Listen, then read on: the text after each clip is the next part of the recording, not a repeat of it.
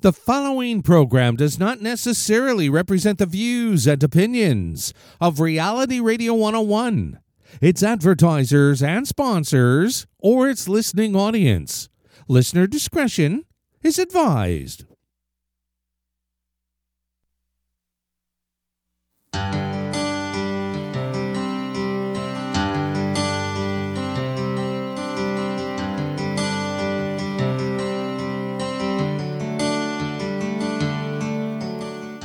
Welcome to the Urban Forestry Radio Show here on Reality Radio 101. In this radio show and podcast, we learn about fruit trees, permaculture, arboriculture, and so much more. So if you love trees, and especially fruit trees, or if you're interested in living a more sustainable life, then this is the place for you. I'm your host, Susan Poizner of the fruit tree care training website, orchardpeople.com. Thanks for tuning in and enjoy the show.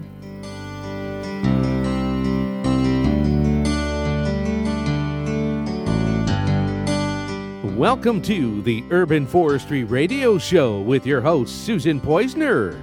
To contact Susan live right now, send her an email in studio101 at gmail.com. And now, right to your host of the Urban Forestry Radio Show, Susan Poizner. Hi, everyone. When I first started to grow fruit trees in my local park, I heard about the importance of growing hardy apple trees. I wasn't exactly sure what that meant. I guessed it meant that the trees would be tough and could put up with a lot, and I was sort of right. Traditionally, when you say an apple tree is hardy, it means that it's winter hardy and that it can survive a cold winter. And I live in Canada, so a winter hardy apple tree would be a great choice for me. But over the years, hardy has come to mean more than a tree's ability to survive cold winters. It can also mean that the tree is easier to grow because it's resistant to common fruit tree diseases. Or it might mean that the tree is better equipped to handle extreme temperature fluctuations, those that come with the changing climate. So, in today's show, we're going to talk about hardy apple trees with Bob Osborne, who's the owner of Cornhill Nursery in New Brunswick and the author of a beautiful new hardcover book, Hardy Apples Growing Apples in Cold Climates. Before we dig into today's topic, I would love to hear from you. Do you grow hardy apple trees? What are your favorite apple varieties? Send your question or your comment during the live show today, and we'll enter you into our contest to win a free copy of Bob's book, which sells in the stores for $35. So, to enter today's contest, just send us an email right now to instudio101 at gmail.com. That's instudio101 at gmail.com. Send it at any time during the live show. And remember to include your first name and where you're writing from. I hope to hear from you soon. So, Bob Osborne, welcome to the show today. Thank you. Good to be here, Susan. It's great to have you. Now, your book is about hardy apple trees. Why have you become an expert in hardy apple trees? What is the climate like where you live? Well, in New Brunswick, we can go down to minus 40, which is the same whether you're Celsius or Fahrenheit. It's where they cross. And that puts uh, a lot of apples out of our reach. Now, it is true that we are a bit warmer the last few decades, so we are, but we can still easily get minus 35.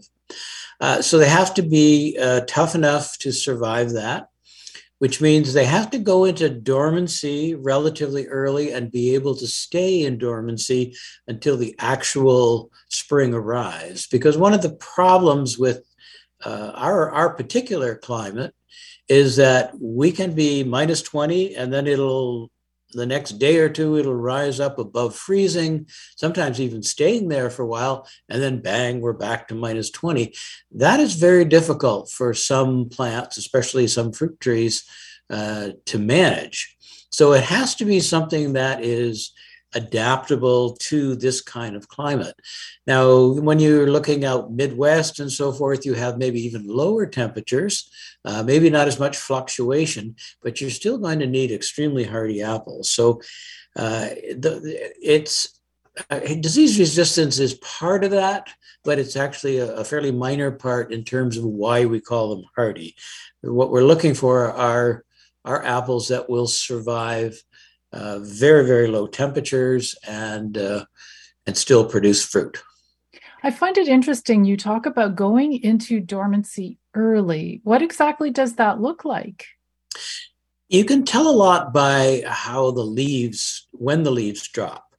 Uh, so, uh, for instance, if you have, uh, you know, a maple tree that's in Tennessee uh, it's been acclimated there. You know, it really doesn't go into dormancy till later than one that would be in New Brunswick or Maine or places like that. Um, so a lot of it has to do with uh, shutting down early, which is generally around here around November. Uh, so all of my trees, for instance, have lost their leaves now; they're completely bare. Um, if you have a tree that's still hanging onto its leaves, chances are it is not fully dormant. And once it, once a tree goes into full dormancy, um, you you don't want to try to you don't want to have to bring it out of dormancy because it will never go back into as deep a dormancy. So it, it has to have that ability to resist coming out of dormancy if you have a warm period in midwinter.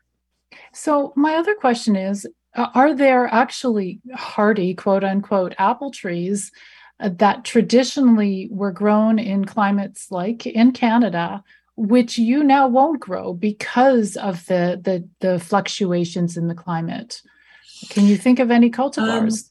Um, not too many. I I think um, you know, although we do get more fluctuations than it may cause problems, it hasn't really caused a problem with hardy apples that we have, and that would be for Ontario. Uh, and even out Midwest and so forth, or prairie provinces. Um, so I, I, can't think of too many that are really affected that much yet. Now that may change in the future, but really, if it's hardy, it should stay hardy, uh, even with these fluctuations we're getting. So I got an email here from mm-hmm. Gail, and Gail is says she is very glad that you're on the show with me, and she's welcoming you. She says, "Stay well." So thank you very much, Gail. Um, okay. Uh, the other questions I have for you is about the history of hardy apple trees. How is it that we have them? Um, were they sort of brought over from Europe? When did hardy apple trees begin here in North America? Well, the actual the story goes all the way back to southern Kazakhstan, which is in Asia, Central Asia. And it, it was there that the, the original home of the apple was discovered by a, a Russian botanist. And what, it was right on what we call the Silk Road. So there were apple seed, especially traveling both east toward China and west toward Central Asia and then Persia.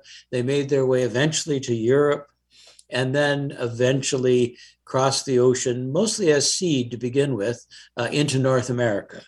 And then once you get into North America, there's a wide range of, of climate and temperature. So the ones that could not stand uh, the cold temperatures, of course, either died out in the north or, uh, you know, you, you, have this adaptation um, problem where, you know, you can you can if you're lucky, the seed germinates. If you're lucky, it grows up and doesn't get eaten, and so forth. And so, you know, it takes a while before you know whether a particular seedling is worth growing. Now, a lot of them were grown for cider, so that was a different thing. It didn't really matter too much uh, whether or not it was a dessert type or a, or a cooking type. Um, but it took quite a while before some of these began to be selected. And so then you start getting the early ones like Seek No Further, uh, um, um, oh, let's see, uh, and so forth, some of these really early types. And then later on, there was uh, an influx of genetics uh, brought from the colder areas of Russia into North America. And then you have um, cultivars such as uh, Duchess, Titovsky, uh, Antonovka, some of these really, really tough things that can take minus 40, minus 45 uh, and still bear fruit the next year. And so they use those uh, in breeding programs. So what's happening is over the last few centuries, we have seen an expansion of the number of uh, apple trees that you can grow in cold climates. So it's it's been quite remarkable actually. And now we're seeing even higher quality produ- uh, apples being produced that can grow in very very uh, northern conditions. So it's it's been a long process. it has been. It really sounds like it. We have an email from Joyce here. Hello to Susan. When picking apples in the fall, what is the very best way to store them to last most of the winter, if that is in fact possible? Thank you for the tips. Um, what I would say is it depends a lot on the apple, how you handle it. If you obviously, if you have early apples, they're not going to keep very long as a general rule. But if you have a later uh, hardy uh, uh, keeping type apple, uh, generally speaking, you want to get that apple into about three to four degrees Celsius uh, as soon as possible, and that prevents it from breaking down. Uh, some apples, for instance, Honeycrisp is a very popular apple right now, and Honeycrisp actually needs to sit at a temperature of around 10 degrees for four, three, four, five days before it is put into the lower temperature. So it does vary slightly, but in most cases, once you pick it, if you can get it down to those kind of temperatures, let's say three, four degrees Celsius, uh, you should be able to keep those for months, perhaps even uh, several months. Uh, six, some some apples uh, can keep even longer uh, if they are given uh, special treatment. Now we have the the cold storages today are replacing oxygen, for instance, in the rooms. They're sealed rooms and they replace that with nitrogen. So they can actually almost completely stop the, the respiration in an apple and it'll keep often maybe even a year in cold storage and still be in good condition. So it's the the science of keeping them has changed, but most people don't have that, of course. So you just keep it as cold as possible without freezing it. I think Joyce Joyce's question is a great one because in terms of hardy apples, you're going to be planting an apple tree. Let's say somebody who's listening to the show and they choose a cultivar. There are actually some cultivars that will keep better than others. So, would you say that there are one or two cultivars that you might suggest that are good keepers? That if you're planting a few apple trees, you want to know you have one that will make it through the winter in a regular uh, cold cellar or fridge, even? Well, one of the apples that I'm most uh, interested in is called Liberty. It's a new scab resistant um, cultivar, comes out of New York. Um, it's a late apple, so we don't pick them here till mid October. And uh, if that's put into cold storage, you can keep that right until probably next June, uh, if, if you can keep the temperature down. Um, you know, there are, like even Honeycrisp, for instance, is an excellent keeper. Uh, a lot, a lot of if, usually if it's a late apple, a hard apple, uh, if you give it the proper conditions, you can keep them for six months or more. And by the way, to Joyce and anybody else who is interested, go to orchardpeople.com and you can search for an article we have on how to store apples during the winter. So that will also talk to you, you know, explain some of the technicalities of how to keep an apple tree at home. Okay, we've got a, a message here. Oh, this is interesting. A message from Jeff. I don't know where Jeff is from. Hi, Susan Poizner and Bob Osborne. How do fruiting wall or espalier pruning methods affect fruit trees, especially those that are borderline hardy? Well, it's true that uh, in the past, especially, um, espalier against like a southern wall of a building, especially if it's a heated building, will give a little bit of extra warmth in the winter. So you can actually oftentimes um, get them to ripen early and uh, perhaps uh, make them uh, survive winters that they wouldn't out in the open. Um, you're still taking a chance when you do that because one of the things that happens if it's a southern wall, which is what most people are using, is that it will it will heat up in in on a sunny day and so forth, and then you get a quick freeze when the sun sets. So that's that is a problem too.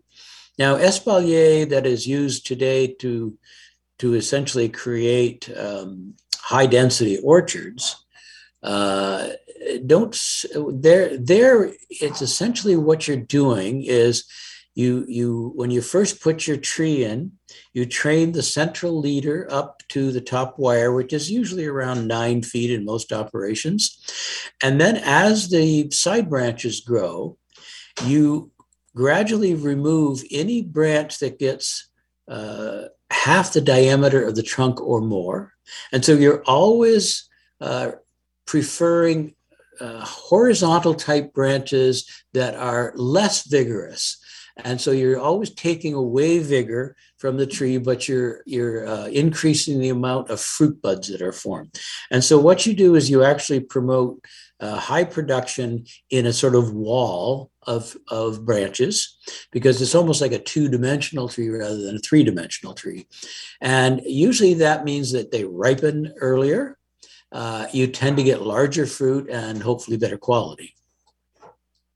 Okay, yeah, interesting question because really, it, I'm I, that that's a curious question because you do have to carefully choose what types of trees that you grow in espalier, like a decorative espalier, versus high density trees like maybe some are better than others in terms of some are tip bearing and some are spur bearing so um, it's interesting. In your book, you do talk a lot about the the shapes.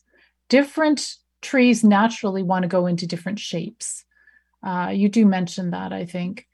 Uh, yeah, we have another email here from Debbie. This is also interesting. So Debbie writes, "Hello, Urban Forestry. My name is Debbie, and I live at 7,600 feet on a south facing slope in the Colorado foothills outside of Boulder, Colorado. I'm growing two apple varieties Frostfire. Unfortunately, on a dwarfing rootstock, not a good idea in a dry, windy climate. And Debbie is also growing Colorado orange on standard rootstock. That's an heirloom apple variety from the Montezuma Orchard Restoration Project. Oh, Colorado orange. That's interesting. Both varieties are doing well with only strategic watering during very dry periods. Thanks so much for your show. Wow, what an interesting um, email.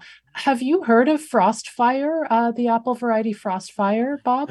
I have not heard of Frostfire. There is a Frostbite, which is uh, one of is my favorite, I think, uh, mm-hmm. and it is coming out of. It came out of Minnesota. It was uh, produced quite early, actually, back in the 1930s, I think, and I. But I've never heard of Colorado orange. It's probably a very local apple, but uh, fascinating.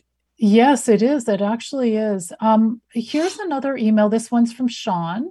Um, Sean, not sure where you're from. Hi, Susan. Thanks for the info on the storage of apples. So helpful. Wonderful.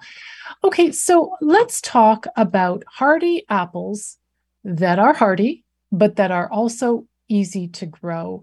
Um, are there some apple varieties that you feature in your book that you would say are easier to grow than others?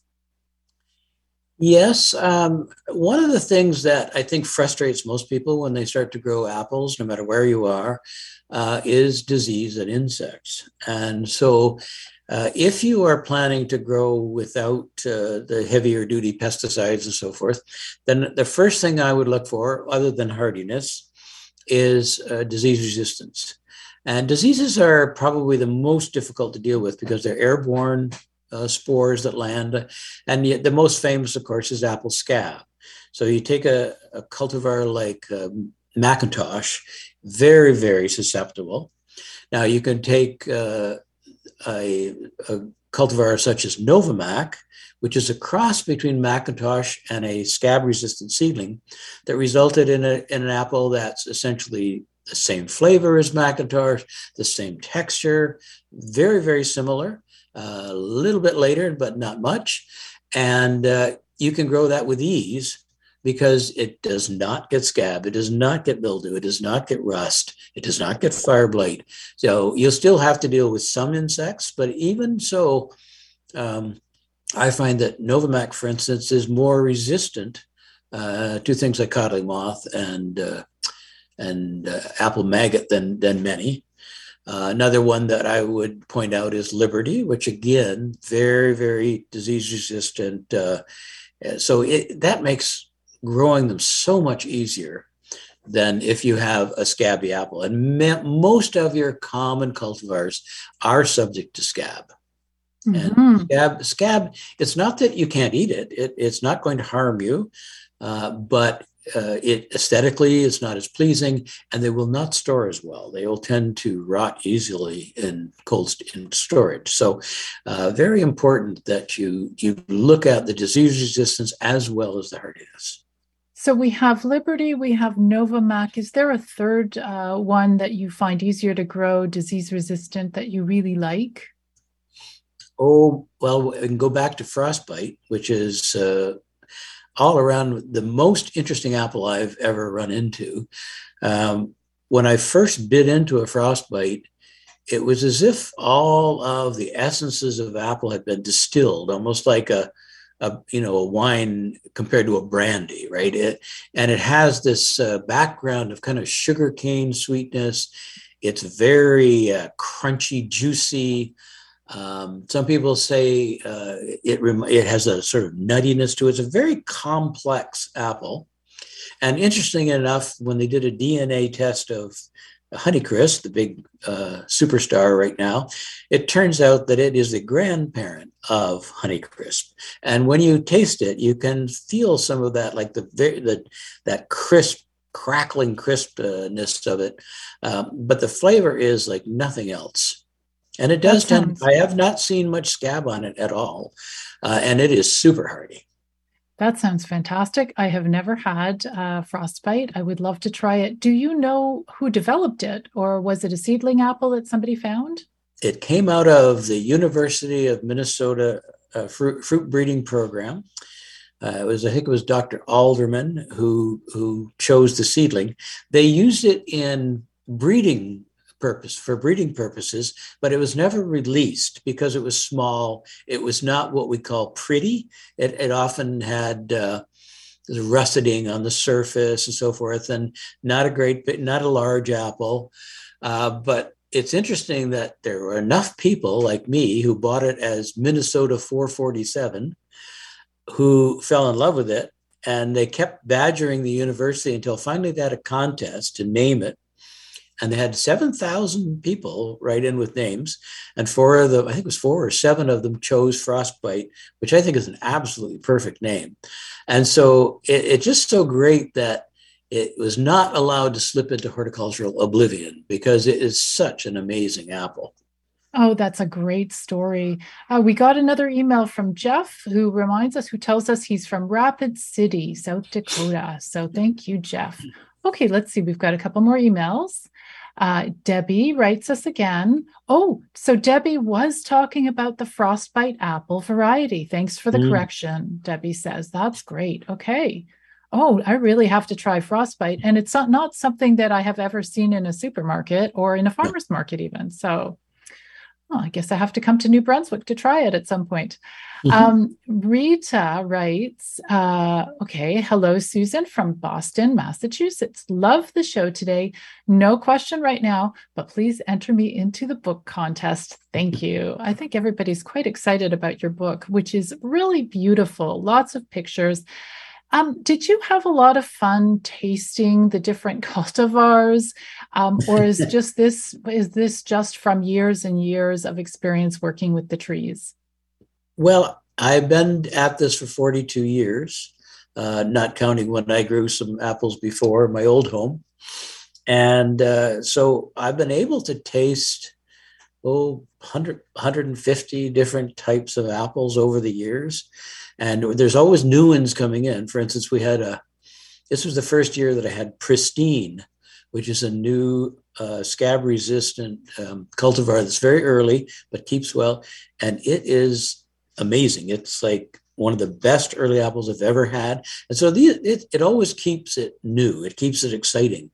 Um, and one of the reasons that I wrote the book was that people don't get a chance to try a frostbite or a pristine and so forth. You know, you have the let's say the top 10 apples in the store and they all have to look gorgeous they have to be large and it's not that they aren't good apples i mean ambrosia uh, you know they, these are wonderful apples um, but there is so much that we have kind of relegated uh, to the dustbin of horticulture because they are not as productive. Uh, you know, perhaps they are small. They don't look as pretty as as people think. Now that is changing. I have I have noticed that all of a sudden now uh, you have green apples appearing in the store and so forth. But there's really um, very little chance of finding a lot of these unless you know a farmer who produces these and sells them at a market or something. But it's uh, it's another good reason to uh, to go to farmers markets because you often see apples like a Sandow, for instance, which kind of disappeared. It was, came out of the 1950s, and it's an amazing apple, very scab resistant, and and yet hardly anybody knows about it. So yeah, absolutely. And another good reason to learn to grow fruit trees yourself right? You know, if a lot of these cultivars, if you don't grow them, if you don't know someone who grows them, you will never get to enjoy them. And by the way, Pristine is one of my very favorites. It is a wonderfully early apple, and we have it in our orchard. The great thing about Pristine for us is in our orchard, which is in a public park. People walk through and harvest the apples early because they're around on the tree for the whole season and they're excited and they harvest the apples before they're even ripe. So we often don't get to taste them, but the pristine is so early, nobody even expects it. So we have this tree kind of hidden away, and then we have managed to get one or two apples off of the tree. But each year there are people who find who figure things out and oh, they get the apples. That's okay.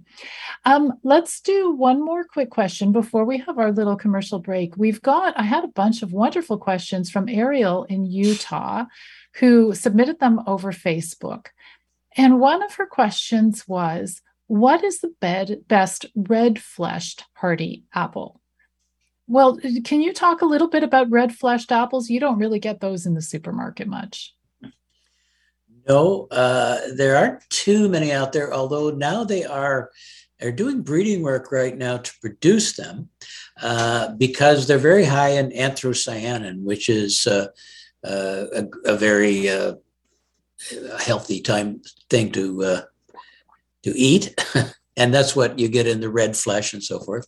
Um, there is uh, one called Geneva crab, uh, which is used a lot in cider now. It gives color to to the to the juice, um, and it is it's a little on the tart side, but uh, it's quite good. there are others. Um, uh, I have one called Tango Wine, where they're not exactly completely red flesh, but you have all the veins moving in from the skin into the interior. Another one that will do that is actually Fameuse or Snow Apple. It's usually it's white flesh, but it, you have veins running into it. Um, but um, there are not too many um, apples out there in the market right now with red flesh but I think you're going to see them. There's an old one called Surprise, which, uh, uh, but that's a very old and probably almost extinct apple now. But uh, there, there are a few around, but not very many. Interesting. Yes. Um, and especially if you're growing for hardy you know, if you've got cold conditions, that's going to limit it even more. Mm. So, Bob, let's take a few minutes to hear some words from our sponsors. And then after the commercial break, I want to talk about some more recommendations. We'll talk about heirloom, like some of the really old varieties that you enjoy that are hardy. Um, and we'll talk about some other fruit trees. Are you okay staying on the line for a few minutes? Absolutely. Wonderful. That's perfect. So, you are listening to the Urban Forestry Radio Show and podcast brought to you by the Fruit Tree Care training website, orchardpeople.com. This is Reality Radio 101, and I'm Susan Poizner, author of the Fruit Tree Care books Growing Urban Orchards and Grow Fruit Trees Fast. And we'll be back right after the break.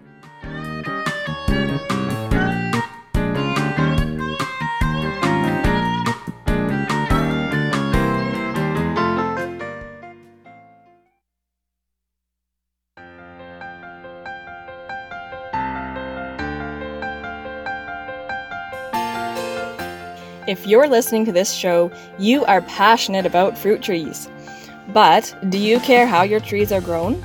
Silver Creek Nursery is a family owned business, and we grow our fruit trees sustainably using only organic inputs.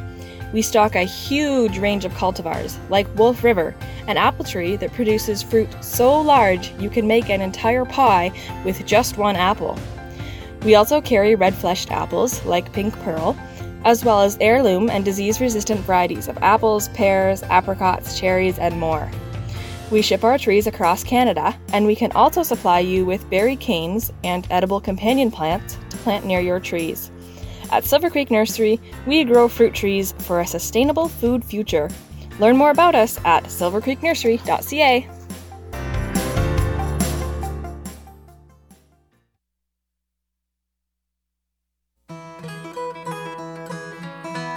If you're thinking of planting fruit trees and you're looking for a wide selection of cultivars, consider Whiffletree Nursery.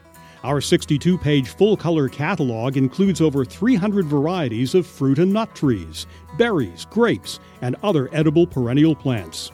Not only that, in our catalog, we help you through the selection process with tips and advice about all aspects of growing fruit trees. You can learn about adding nitrogen fixing plants, rootstock choices, and even about planting a windbreak if you have a windy site. We're a one stop shop as we sell fruit tree care books, pruning tools, organic sprays, and natural fertilizers. We're located in Elora, Ontario, but we can ship all over Canada. Call us at 519 669 1349 to order your catalog.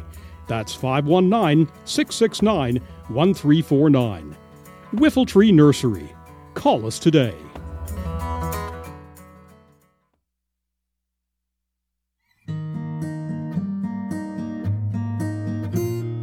Hi everyone, it's Susan Poizner from OrchardPeople.com. Do you have a question about growing fruit trees?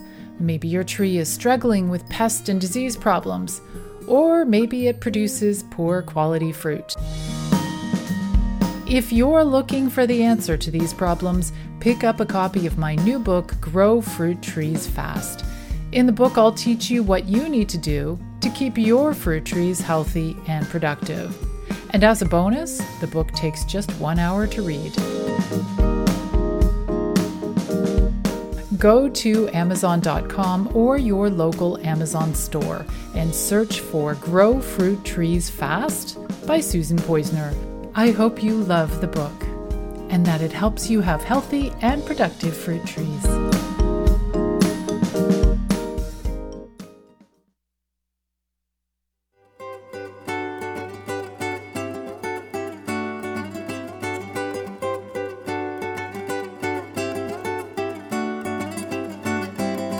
Welcome back to the Urban Forestry Radio Show with your host, Susan Poizner, right here on Reality Radio 101. To get on board right now, send us an email. Our email address is in studio 101 at gmail.com.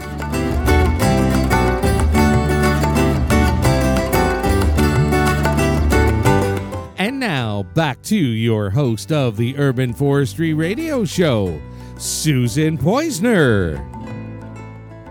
You're listening to the Urban Forestry Radio Show and podcast brought to you by the Fruit Tree Care Training website, orchardpeople.com.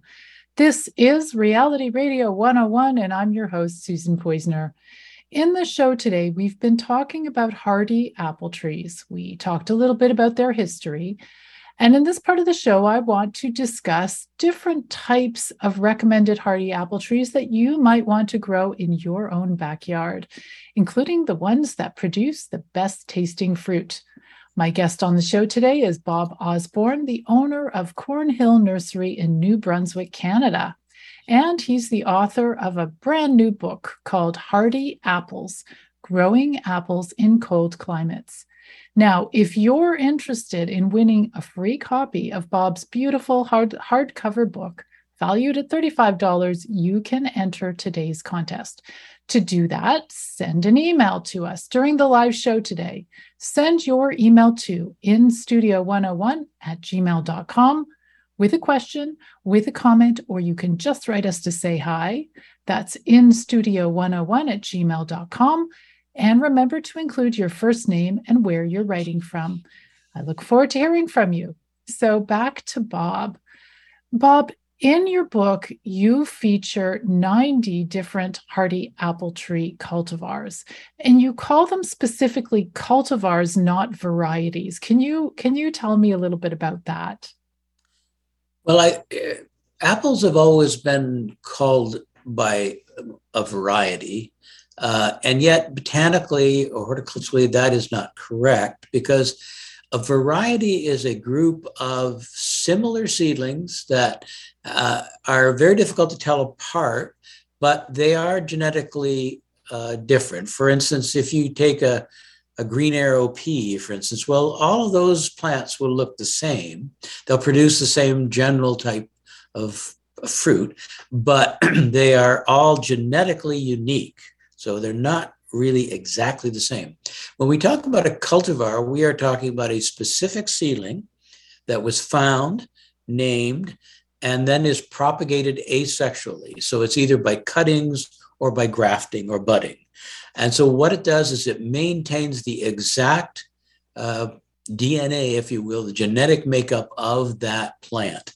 And so, uh, you know, if if you're looking at a McIntosh, for instance, it's within reason, it is exactly the same as the seedling that was found back in the 1700s uh, in Ontario. So, uh, what, when we're talking about cultivar, we are talking about a unique set of uh, genetics. Okay, so let's talk about some different cultivars. We have uh, an email from Carrie. Carrie is from Bend, Oregon. Are there any dwarf varieties of apple trees that produce well in drier climates? Mm, We've had them in the ground for about five years, and the blossoms usually freeze. One of the varieties is Pixie Crunch, and I don't remember the other variety. So that's from Carrie. Well, if your blossoms are freezing, it has a lot to do with your site. And you'll if you'll notice that most commercial operations are located where you have no late freezes and no early freezes in the fall. Uh, so they're often next to large bodies of water or in a particular situation uh, that gives you that freedom from frost. And that's a very difficult thing to stop. Now, most most cultivars of apple are relatively vigorous or moderately vigorous. Uh, and it is actually the, the rootstock that they are grafted or budded onto that is going to affect the size uh, and often the, the earliness of production and sometimes even the amount of production. Um, so, really, it's the rootstock that is uh, giving you the dwarfing ability. and it's not so much that it uh, it doesn't strangle the tree or anything. It what it does is it, it promotes a very early production of fruit which means you have a lot of seed, and seed is what takes most of the energy uh, of a tree to produce. So uh, when you have uh, a dwarfing rootstock, uh, a lot of your energy is going into fruit production rather than vegetative. So you, it t- tends to stay smaller. I have not had a lot of experience with living in a dry climate because I actually ours is if anything, is a fairly humid climate here. And so I'm a little bit out of my element when I talk about the dryness.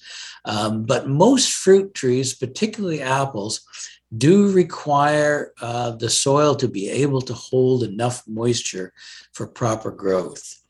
And so you may have to find that you need to provide some sort of irrigation.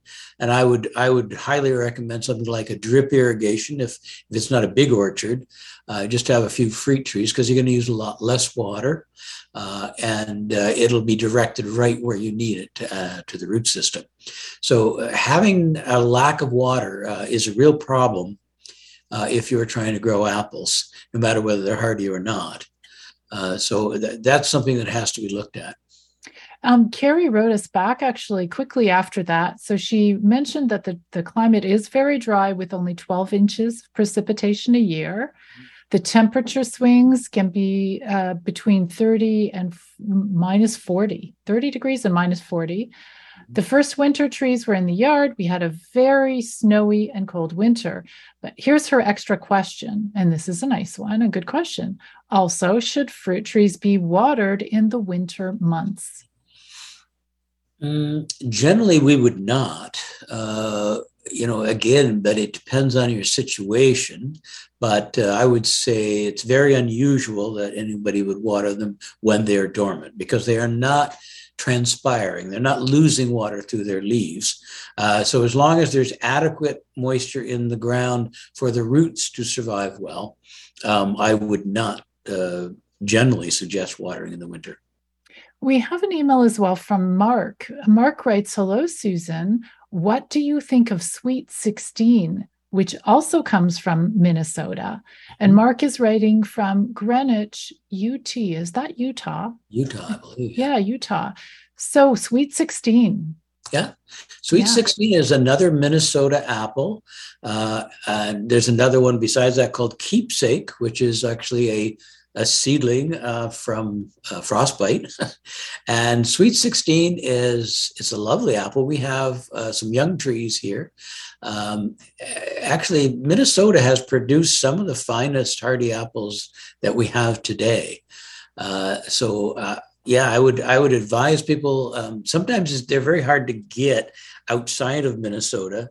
Uh, you can find a lot of the Minnesota apples there, but outside of Minnesota, you really have to search and uh, for for places that sell uh, such such you know unique cultivars.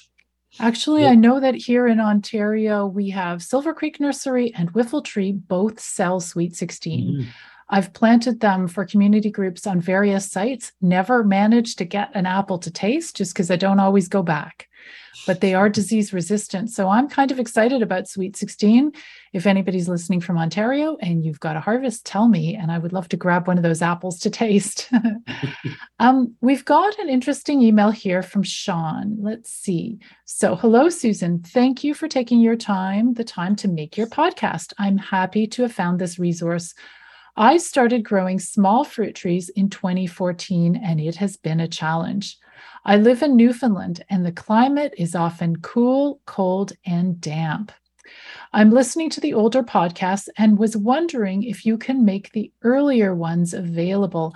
Oh, wow, great. Uh, there's more to this question, but on that, Sean, at orchardpeople.com slash podcasts, you can listen to the last 25 episodes, but I have many more.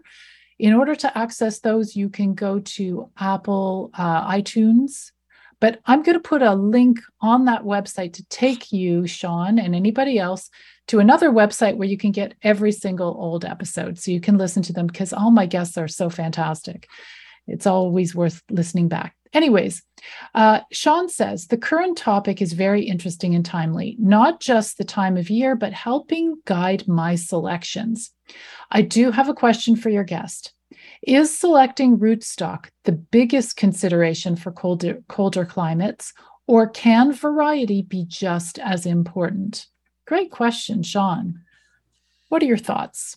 They're both important. Um, you definitely want to choose um, a hardy rootstock uh, and one that will uh, be compatible with, with the cultivar you choose. But um, although Newfoundland is cold, it's not near as cold as we are, unless you are very uh, inland, um, because the ocean does have a, a, tempering effect on the on the temperature. Um, but what I would suggest, and I've we've uh, supplied uh, growers, orchardists in Newfoundland before, is is to choose early cultivars, early ripening, uh, because a lot of the late uh, ripening cultivars need a certain amount of heat units before they will be really at their peak. Uh, so cultivars uh, like Viking, uh, Redfree, uh, Williams Red, um, some of those are, are, excellent. Pristine is another one I would very much like to see tried in, in Newfoundland.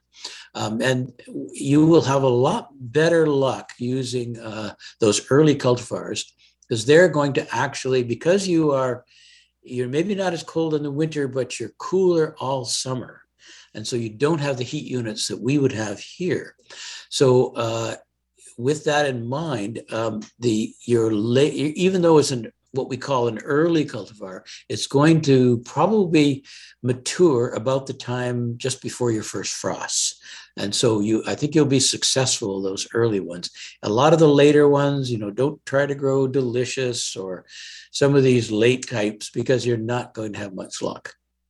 Great advice. Great question, too. So here we have a question from Aislinn. Um, let's see. Hi, Susan and Bob. Just wondering if you have any info on disease resistance of red wonder apple, specifically fire blight resistant. I'm in Eastern Ontario, Zone 4B. Also, is it yummy? so thanks. Love the show. That's from Aislinn.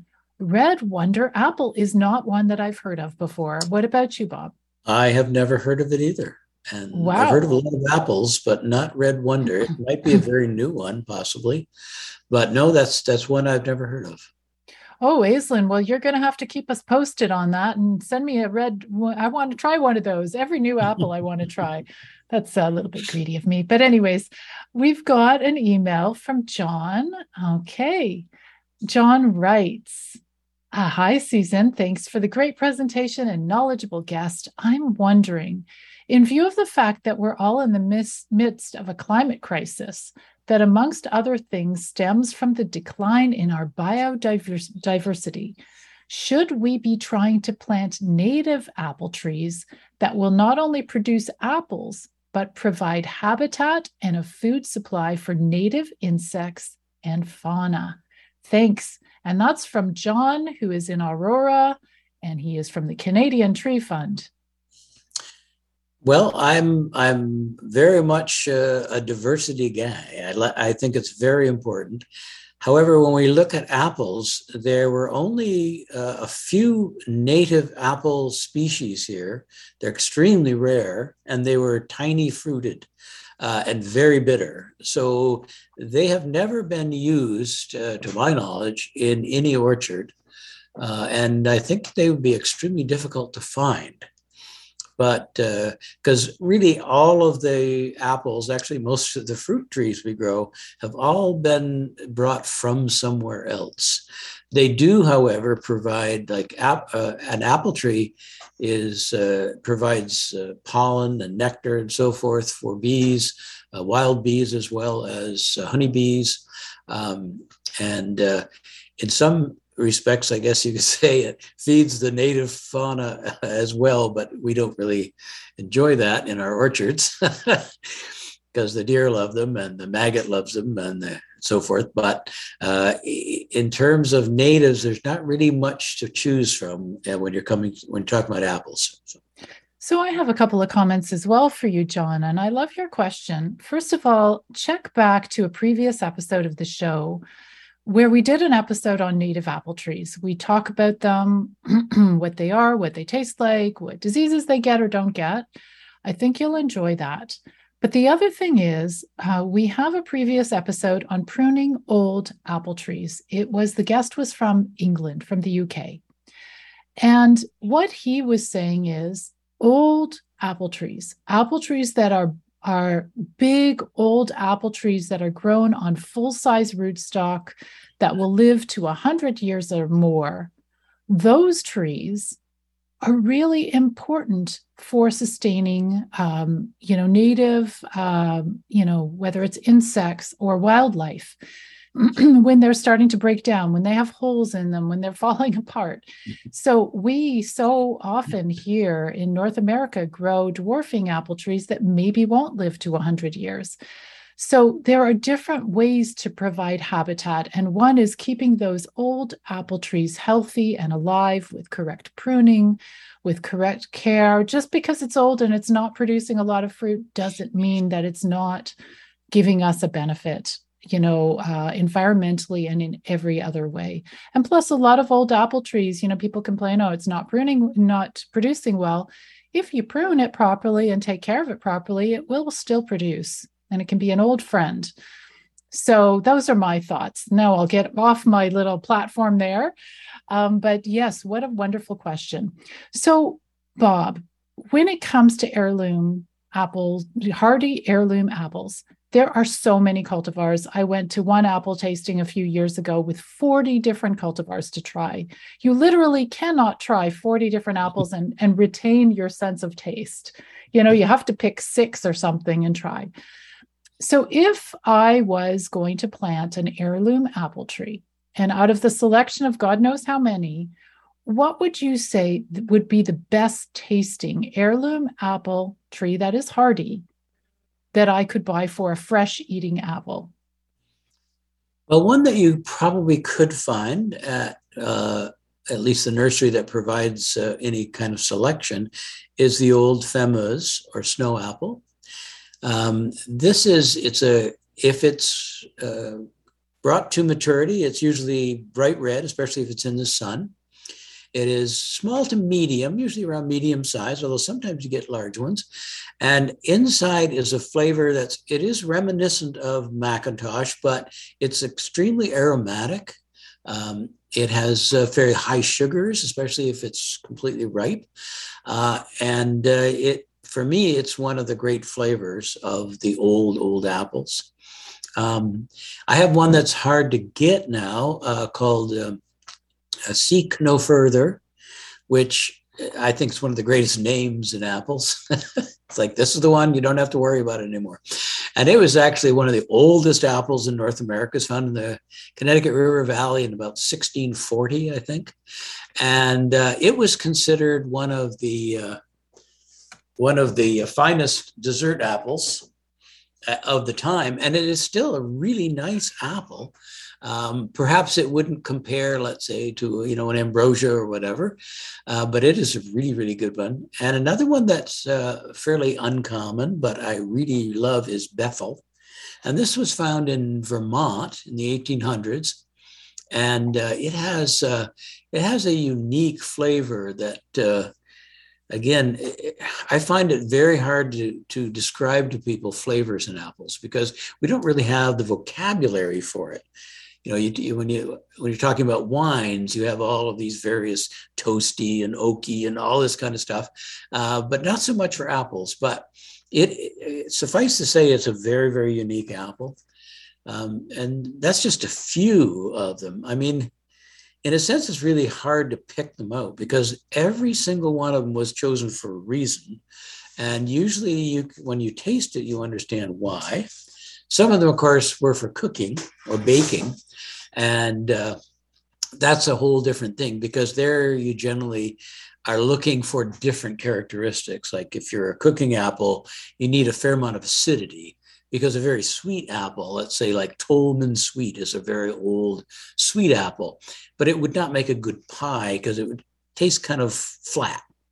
Whereas something like a Bramley or Rhode Island Greening has high sh- uh, acids as well as sugars, and so you get that uh, that briskness that the sugar balances with. Yeah, interesting. In terms of uh, fameuse, uh, is that the same as a snow apple? Is that just a different name for it's the just snow a different apple? Name, yeah, different name.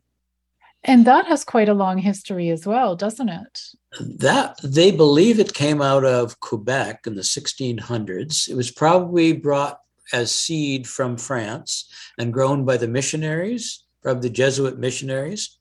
And then it quickly spread southward uh, and into Vermont, into Maritimes, Atlantic Canada, and in New England, and gradually made its way throughout sort of northeastern North America. I don't know whether it was ever grown much in the western sections.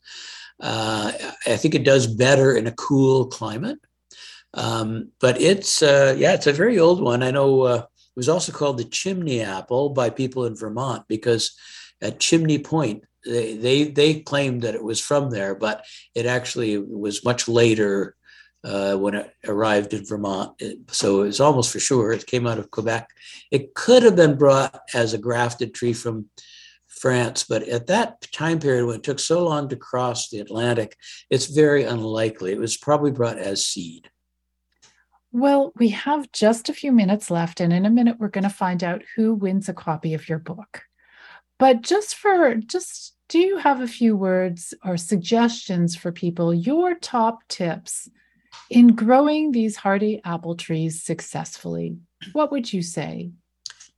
I'd say first look at the soil because the soil is everything. It, it's that's what they're eating in a sense. Uh, and so I would make sure that your the acidity level is adjusted properly. Very important, the pH. And so you'd get a soil test done, and you want that soil to be between 6.5 and 7 for optimum growth in an apple. Uh, organic matter is important as well. You want to make sure that that, that soil can hold water uh, and yet have aeration. And also, as organic matter breaks down, it is releasing the nutrients that are so important to the apple. Um, site, of course, very important. If you are in a frost pocket, you are going to be frustrated because you're going to get those cold nights and your apples blossoms will freeze.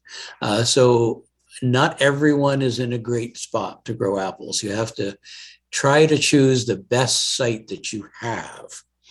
Um, and uh, I, I, would say that sun, of course, don't try to grow them in the shade or partial shade. They need full sun. Uh, and then I would read as much as possible about pruning and why you prune, what you're trying to do with pruning, uh, and what you you really want to open it up to air, air and sunlight, uh, but you don't want any blank spaces in the trees either because a blank space does not produce fruit. Um, so those are kind of the highlights, I think, of apple growing. Uh, you want to optimize soil, sun, and water to give it the best opportunity to produce fruit, fruit of high quality. Well, that's wonderful. Thank you so much. So now it is almost time to discover who won a copy of your beautiful book, Bob. But first, I want to say a quick hello to some of the regular listeners who send me sent me emails this month. So this month I heard from Carl from Albany, New York, who sent me a really nice graphic. It shows apple sweetness. So it's a guide where it shows you here are the sweetest apples and here are the most tart apples and you can kind of see what what there is along that scale. So thank you so much Carl. Gail Gail wrote me celebrating the launch of apple season. Joe and Jane wrote to say hi and to tell me that they would be listening into the show today. So thank you everybody for being part of the Orchard People community. I really appreciate being able to enjoy sharing my passion for fruit trees with you guys. So that's wonderful. So now Gary in the studio is going to help us uh, figure out who's won today's prize. Gary, are you there? I am here. And Bob, you know the drill. I'm going to shake the bucket. You tell me when to stop, and I'll pull a, a great piece of paper out. Are you ready? I'm ready. Here we go. Stop. okay. Let's see what we got here. And it's is I believe it's pronounced Aislinn or Aslan Car- A- yeah. As- Aislinn. Aislinn. I'm sorry. Thank you. That's how I think. That's how I. Yeah. So from Ontario, congratulations. Wonderful. Aislinn, so you won today's prize, which is Bob Osborne's new book, Hardy Apples Growing Apples in Cold Climates, valued at $35. Congratulations. So, thank you so much, Bob, for being with me on the show today and for sharing some of your favorite apple varieties. If anybody wants to, uh, you know, get in touch with you or find out more about you, what's your website? Uh, they just go to cornhillnursery.com. Cornhillnursery.com. So thank you for spending this time with us today. It's been fun. Okay, we'll see you next time. Okay. Bye. Bye. So, if you want to learn more about today's topic, why not go over to the Orchard People YouTube channel? In the next couple of days, I'm going to upload a short video version of this podcast, and I'll include lots of images of the apples that we've talked about to bring it all to life for you. And also, if you want to listen to this show again, or if you want to download other episodes, go to orchardpeople.com slash podcasts. Now, from listener Sean, I realized that people don't know that they can get more than the last, I think, 25 podcasts. I'm going to put a button on there that says, Take me to the website where you can find all the podcasts because this is episode 86. There are lots of them. so you can learn more about growing fruit trees at orchardpeople.com slash podcasts. And the, you can also go to orchardpeople.com where I also have detailed articles and courses on fruit tree care. Finally, are you looking for gifts for friends or for family? Maybe you want to consider giving them a copy of one of my books. You can find both books and lots more gift ideas at orchardpeople.com slash shop. Well, thank you, everybody. That's all for today's show. I hope you will uh, join me again next month, and we're going to have another great topic. So I'll see you all then. Bye for now.